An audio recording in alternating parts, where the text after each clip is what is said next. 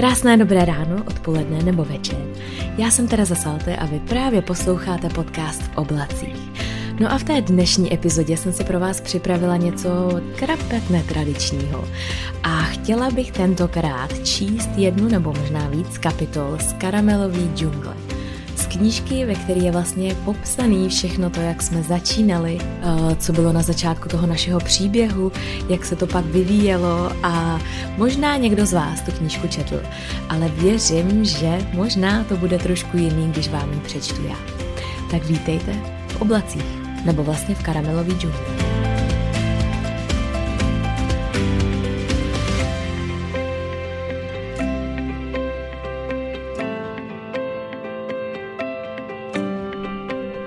No a ještě než se do toho pustím, tak bych vám možná udělala takový malinký schrnutí toho, co se děje v našich životech.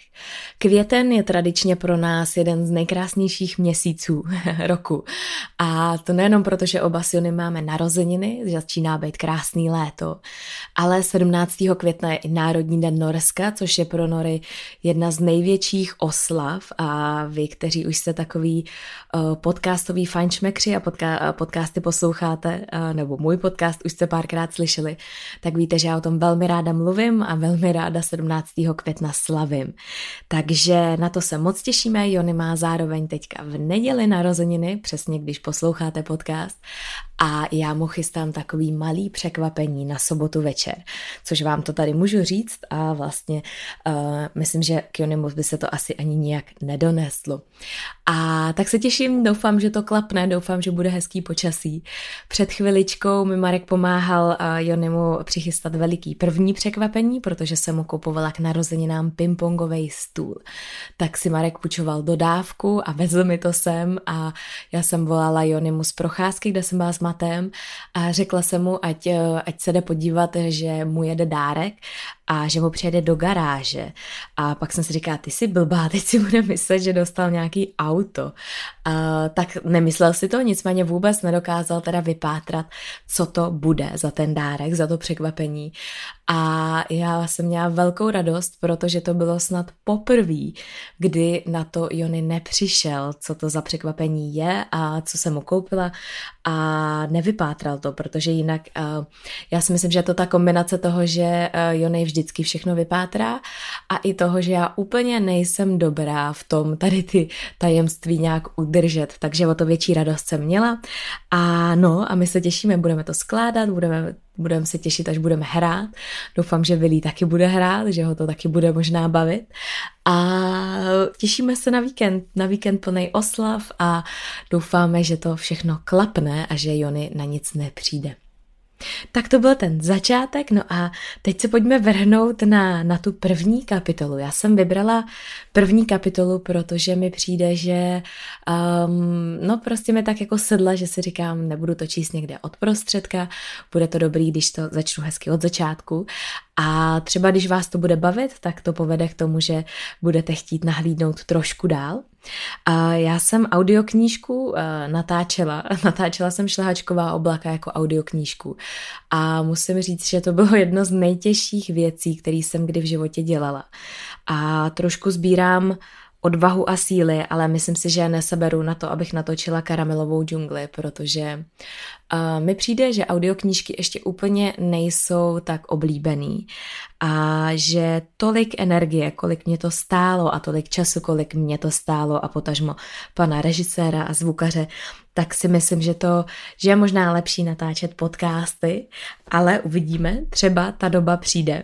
A já se toho trošku děsím, protože opravdu mě to zabralo strašně moc hodin v tom studiu a musela jsem se to naučit.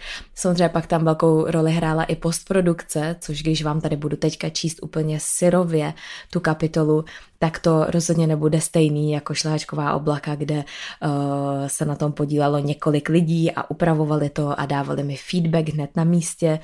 A musela jsem se teda naučit jednu věc, která doufám, že jsem ji nezapomněla, to potažmo uvidíme. A to bylo to, že vy vlastně čtete jednu větu ale uh, očima už čtete tu další větu, takže vy vlastně jste připravený na to, co přijde, připravíte si intonaci a je to, je to teda něco, co když se naučíte, tak vám to nahrávání tady nějakého čteného textu velmi usnadní. Ale musím říct, že mi to teda dalo trošku zabrat uh, se to naučit, ale když jsem to pokořila, tak vlastně to bylo mnohem jednodušší ten celý proces, protože mě tam pak třeba něco nepřekvapilo, že bych intonačně to řekla jinak. Teď jsem si tady udělala takový velký antré s tím, že očekáváte, že možná teď to bude znít podobně jako nějaká jiná audioknížka, kterou jste slyšeli, ale jenom chci předestřít, že naopak dneska to chci udělat tak syrově, a uvidím, jestli vám k tomu možná dám ještě nějaký pak třeba insight komentář pro ty, kteří jste třeba už tu knížku četli nebo ji znáte, ale věřím, že vás to třeba bude bavit a to už nechám teda na vás. No tak, tak jdem na to. První kapitola Karamelové džungle. Háde Oslo, což v překladu znamená měj se Oslo, takový rozloučení. Byl teplý podvečer. Ve vzduchu bylo cítit léto. Projížděla jsem Oslo na rozvykleném kole, které jsem si vypůjčila na jednom ze stojanů rozesetých po městě. Jela jsem pomalu a rozvážně, nikam jsem nespěchala. V Norsku se totiž nikam nespěchá. To jsem se za těch pět let na severu naučila. Prosolený vítr foukal od fjordu a cuchal mi vlasy, které mi léto ještě nestihlo vyšisovat. Bylo úterý, nebo možná středa, a já věděla, že mi v Oslu zbývá už jen pár dní. Ten pocit mě tak divně tlačil na srdci. Nedokázala jsem se rozhodnout, jestli to bolí, nebo mě spíš popichuje zvědavost, co bude dál. Zvědavá jsem byla odmala a taky pěkně umanutá. A právě tahle kombinace mě přivála do Skandinávie. Několik let jsem své hlavě vyžadovala svoji vysněnou a podle osnovy načrtnutou pohádku. Jenže ona tak pohádková nebyla. Byla tvrdá. Na což většinou přijdete až v dospělosti. Že ani princezny to neměly vůbec jednoduchý. Jenže já byla odhodlaná, že všechno půjde přesně podle plánu. Nepočítala jsem s žádnou jinou verzí. Některé kapitoly zalomcovaly tou mladou holkou, která byla až příliš často bláhová a naučili je vážit si věcí a momentů, příležitostí a lidí, které pro ně do té doby byly naprostou samozřejmostí. Samozřejmostí, která může ze dne na den jednoduše zmizet. Jenže to si neuvědomíte, dokud se tak nestane. Slunce se zatím nechystalo k západu, protože v létě se drží na obloze skoro až do rána. Zajde jenom na chviličku, aby se neřeklo. A jen se zasyčí na moři, hned se zase probudí. Bylo frišno, ale příjemně. Projížděla jsem promenádou na Akrbrige kolem svých oblíbených hodin, které jsem vyfotila snad pokaždý, když jsem se u nich nachomejtla. V létě, v zimě, s narozeninovým balónkem, s návštěvou z Finska, zasněžené, nebo jen tak. Něčím mi učarovali. A já jsem se celá léta snažila přijít na to, čím. Sesedla jsem z kola a chvilku je pozorovala. Možná, že mě fascinovaly, protože byly tak velké a zdálo se, že čas na nich plyne mnohem pomaleji. To si občas tajně přejeme všichni. Můj čas v Oslu někdy plynul až moc pomalu. Loudal se a já s ním. Ale to se mělo každým dnem změnit. Zabírala jsem pravidelně do pedálů a vyhýbala se norům v oblecích, kterým oči ladily s mořem a jejich tváře byly ledabile zarostlé vousy. Vyhýbala jsem se rozjařeným dětem, kterým kapala točená zmrzlina na sandály. A vyhýbala jsem se i myšlence, že je to možná na dlouhou dobu jedna z posledních návštěv mé oblíbené Maríny, kde je mi vždycky tak nádherně. Tak nádherně, že jsem se tam často chodila nadechnout dobré nálady a zadívat se do budoucnosti. Celých pět let jsem si myslela, že moje budoucnost je tam, v Norsku, v Oslu, v jednom bytě s výhledem na fjord, s norem a prací v prosklené kanceláři. A najednou se mi ta představa rozplývala před očima a já tápala. Poprvé po dlouhé době jsem ztratila pevnou půdu pod nohama, kterou mi byly moje představy a sny. Tak já totiž žiju, podle plánu, který tkám ze snů a mám ho pořád v hlavě.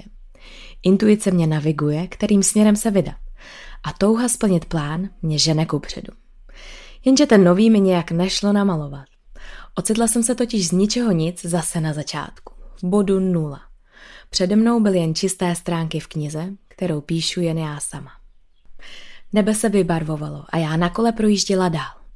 Viděla jsem se zamilovaně skákat Jonimu do náruče, když jsem poprvé přiletěla do Osla a byla ze všeho nadšená a unešená. Kousek opodál jsem dobíhala vlak na letiště, na sobě měla tmavě modrou bundu posetou norskými vlajkami a v kapse zlatou medaili z mistrovství Norska, kterou jsem pořád dokola kontrolovala. To jen abych se přesvědčila, že se mi to nezdá.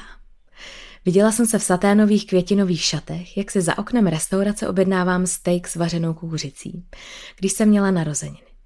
A najednou, někde mezi hlavní ulicí Karl Johan a vlakovým nádražím Jad Mánetorge, jsem si uvědomila, že právě projíždím svojí vlastní minulostí. Opírala jsem se do pedálů a svírala řidítka. Dychtila jsem vidět víc.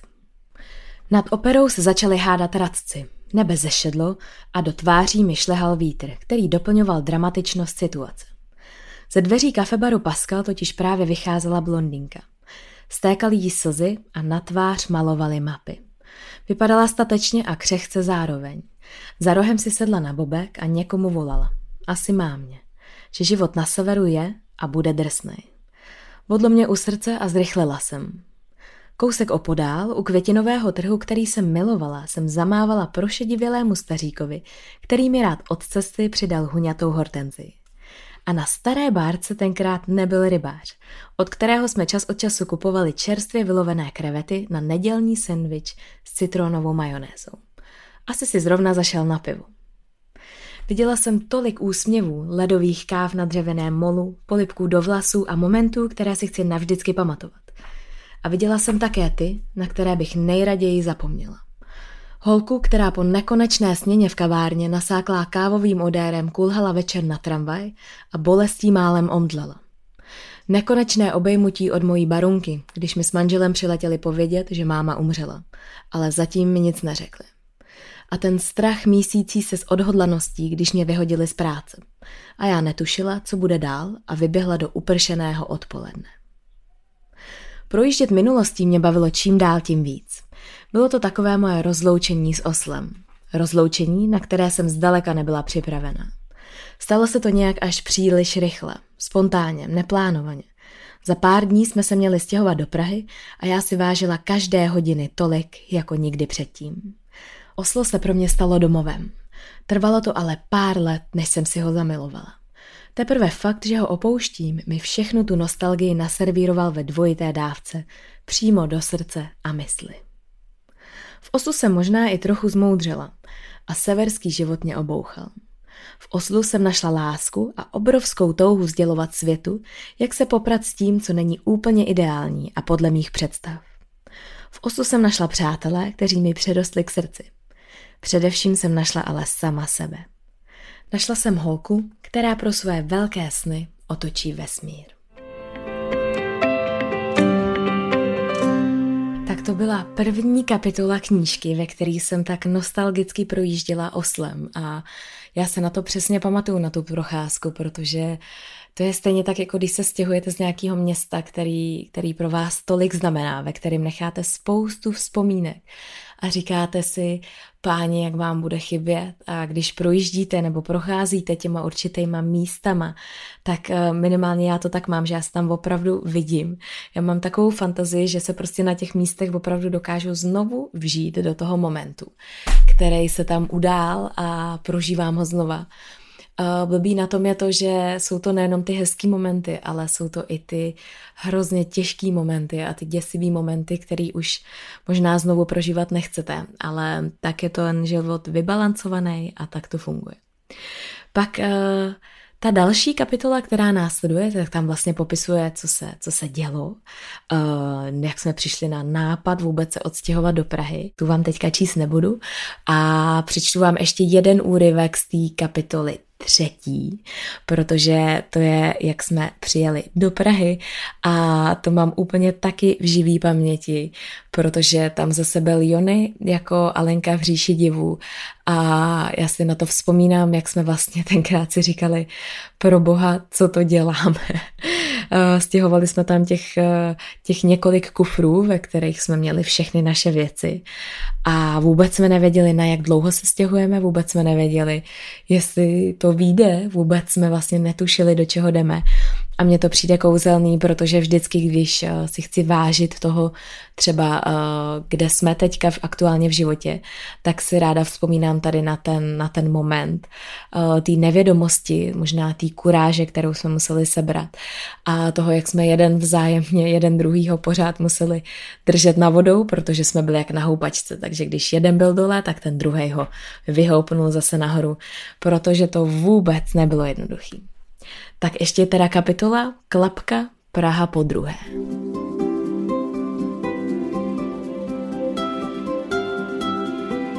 Klapka Praha po druhé. O pár dní později jsme seděli v letadle. Srdce mi pumpovalo na plné obrátky. Poslední dny jsem byla nabitá energií. Cítila jsem je ve dne a v noci. Byla to energie, která nás přesvědčila vrhnout se do toho pohlavě.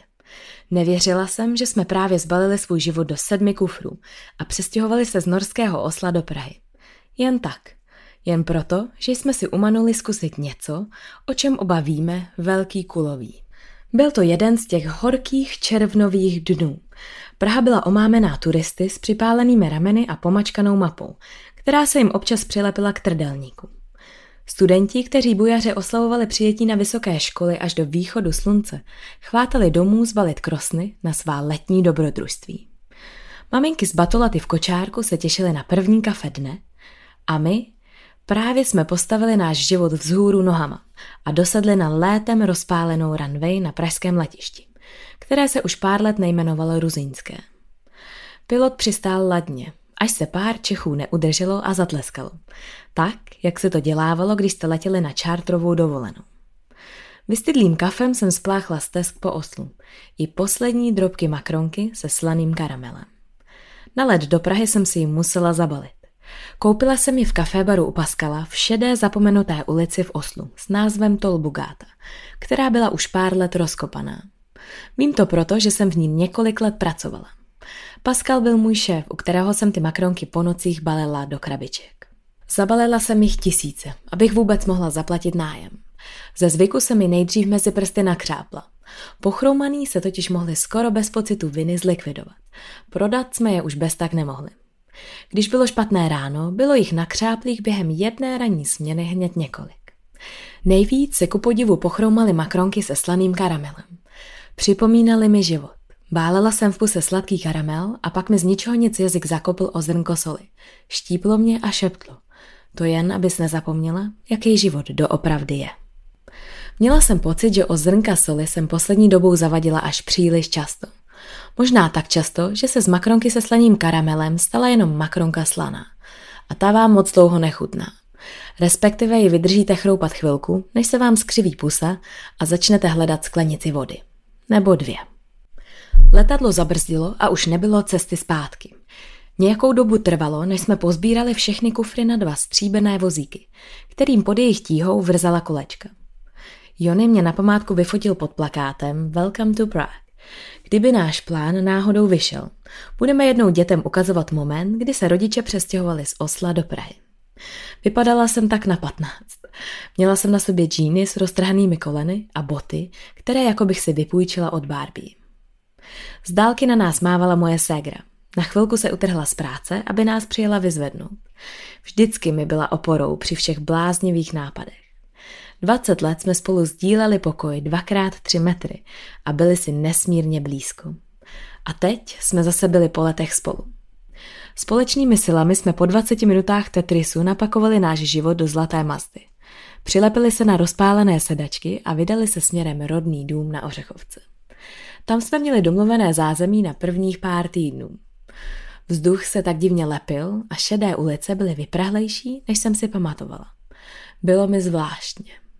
Nevěděla jsem, jestli jsem nadšená nebo zkroušená.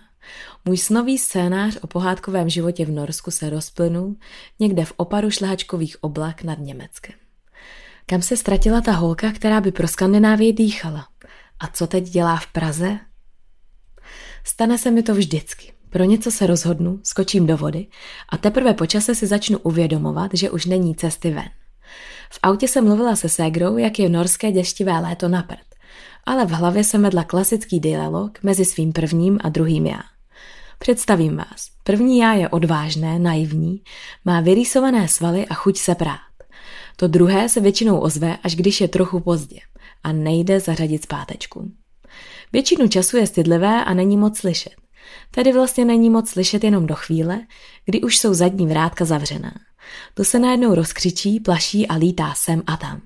A já ho krotím silou vůle a bere mi to veškerou energii. A přesně tenhle teátr se odehrával v mojí hlavě. Pravda je, že jsem se na Norsko trochu naštvala. Sklamalo mě. Nedalo mi příležitost, po které jsem toužila. Nedalo mi příležitost, pro kterou jsem udělala všechno. Nebo jsem si to alespoň myslela. Zatímco jsem na přední sedačce auta bojovala s prvním a druhým já, Jony vzadu neskrýval nadšení naprosto ze všeho. Zaparkovali jsme v ulici, kterou jsem znala moc dobře. Měla jenom víc výmolů a vrásek a taky musela unést mnohem víc aut, než byla zvyklá. Spoza plotu nás vítala moje babička. Kropila hrášek a jahody a příležitost je i Sida, zrzavého irského setra, který pobíhal někde mezi záhony. Babička se usmála a já ji vyčetla z pohledu, že je ráda, že se její malá Tereska vrátila zase domů. Srdce mi probodla představa, jak moc šťastná by byla máma. Ta už na světě ale pár let nebyla.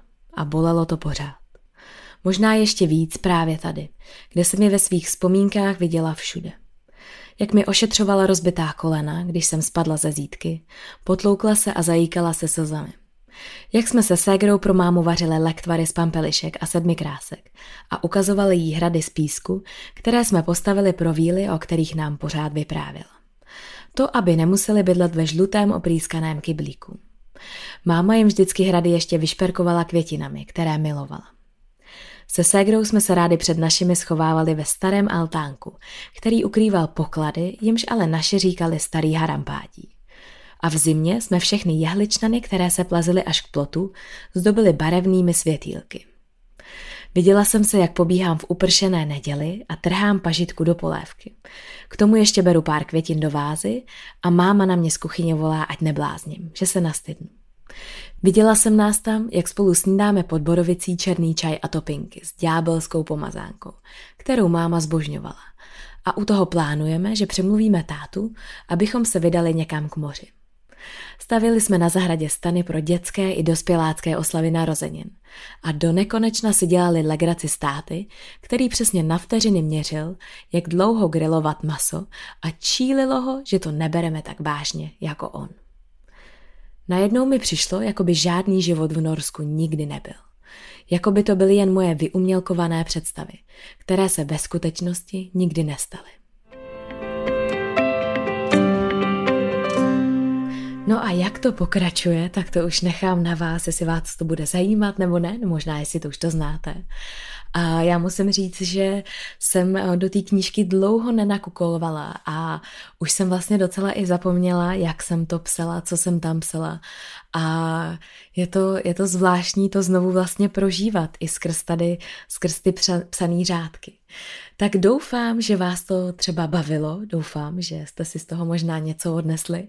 Pokud by vás eh, to zajímalo, co, jak ten příběh pokračuje dál, a to, že je tam spoustu dalších kapitol, je tam kapitola třeba o tom, jak jsme cestovali po Americe, je tam kapitola o tom, eh, jaký byly tady naše podnikatelské začátky, je tam kapitola o tom, že manželský podnikání není pro všechny, čímž jsme si prošli my, je tam taky kapitola o tom, jak jsem prožívala první těhotenství a, a tak dále a tak dále. Je tam spousta takových, uh, řekla bych, insight informací z toho, co jsme si tady za těch pět let prožili a co uh, jsem vlastně nikde, nikdy moc nezmiňovala nebo nekomentovala, protože přece jenom psát něco do knížky je, je o hodně jiný, než to třeba napsat na blog nebo říct podcastu. Tak pokud by vás to zajímalo, tak si knížku můžete určitě někde pořídit.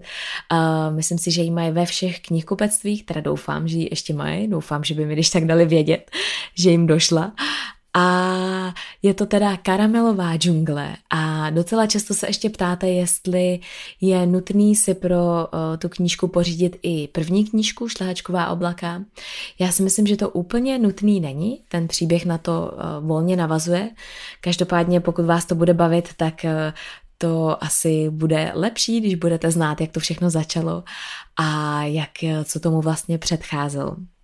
Tak já se budu těšit a dejte mi určitě vědět, jestli, jestli vás to bavilo, jestli vás knížka bavila.